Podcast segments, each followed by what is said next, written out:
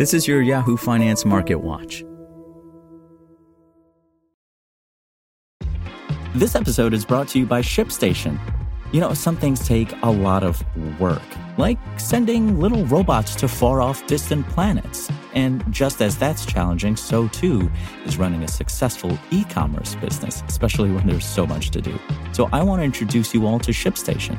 Now, I love using ShipStation because of its easy to use dashboard, which makes managing orders and printing labels a breeze and super smooth. Oh, and the customer service is just out of this world. It's exactly what you need to help grow your business. Sign up for your free 60-day trial at shipstation.com slash technews. That's shipstation.com slash technews. This is your Yahoo Finance Market Watch. Stocks surged on Wednesday as investors remained hopeful that debt ceiling talks between President Joe Biden and congressional leaders will produce a breakthrough. The S&P 500 advanced 1.19%, while the Dow Jones Industrial Average gained 1.24% or more than 400 points. The technology-heavy Nasdaq Composite increased 1.28%. Wall Street has been kept on its toes as the White House and congressional leaders try to thrash out a deal to avoid a looming U.S. debt default. A smaller group of negotiators is taking over as President Joe Biden travels to Asia, but he has announced plans to cut short his trip this week. Treasury Secretary Janet Yellen and others have warned of catastrophic impacts on the U.S. economy in the case of a default, seen as potentially coming as early as June. On Wednesday, JP Morgan Chase and Company Chief Executive Officer Jamie Dimon said the U.S. government probably will not default on its debt obligations. Dimon joined other top executives of major banks in meeting with Senate Majority Leader Chuck Schumer to discuss the debt ceiling standoff. The yield on the 30 year Treasury bond was little changed. The yield on the 10 year note rose to 3.57%, while the two year note yield traded up to 4.15%. The dollar index strengthened while gold prices weakened, sinking below. The dollar index strengthened while gold prices weakened, sinking below $2,000. Elsewhere, on the housing front, U.S. housing starts grew 2.2% in April to an annualized 1.4 million units, according to government data released Wednesday. On a yearly basis, that's still a 22.3% drop.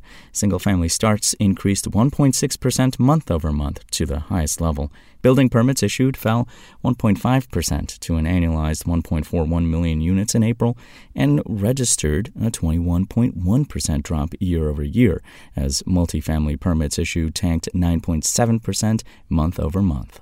Also on the docket were earnings releases from retailers, including Target and the TJX Companies Inc., before the bell on Wednesday, which gave further insight on the consumer health and a gauge on recession probabilities. Target topped Wall Street's earnings expectations, but took a cautious tone on consumers, seen as hesitant on discretionary spending. The retailer guided second quarter earnings below analyst estimates, dampening its view of the back to school shopping season. Shares moved higher over 2% Wednesday following their earnings results. Meanwhile, the TJX companies, which owns TJ Maxx, Marshalls, and Home Goods, posted an earnings beat for its first quarter while also offering disappointing guidance. Shares nudged higher Wednesday after the results. In single stock moves, shares of Tesla Inc. advanced more than 4% after the EV maker held its annual shareholder meeting after the bell on Tuesday. At the event, CEO Elon Musk said he has no plans to step down as CEO and retained his board seat for another term. Shares of Wix.com Limited rallied over 1% Wednesday after the cloud services developer posted a net profit in the first quarter, boosted by growth in subscription revenue.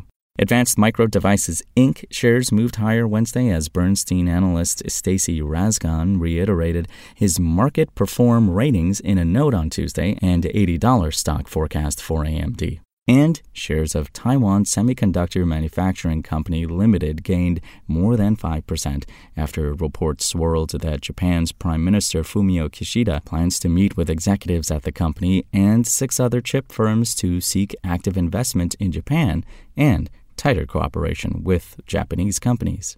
I'm Imran Sheikh, and for the latest market updates, visit yahoofinance.com.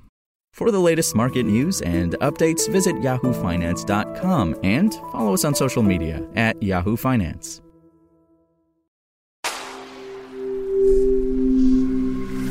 Spoken Layer. Want to learn how you can make smarter decisions with your money? Well, I've got the podcast for you. I'm Sean Pyles, and I host NerdWallet's Smart Money Podcast. Our show features our team of nerds, personal finance experts in credit cards, banking, investing, and more. And they'll help you make the most of your money while cutting through the clutter and misinformation in today's world of personal finance. You'll get clarity on strategies to help you build your wealth, invest wisely, shop for financial products, and plan for major life events. Listen to NerdWallet's Smart Money Podcast wherever you get your podcasts.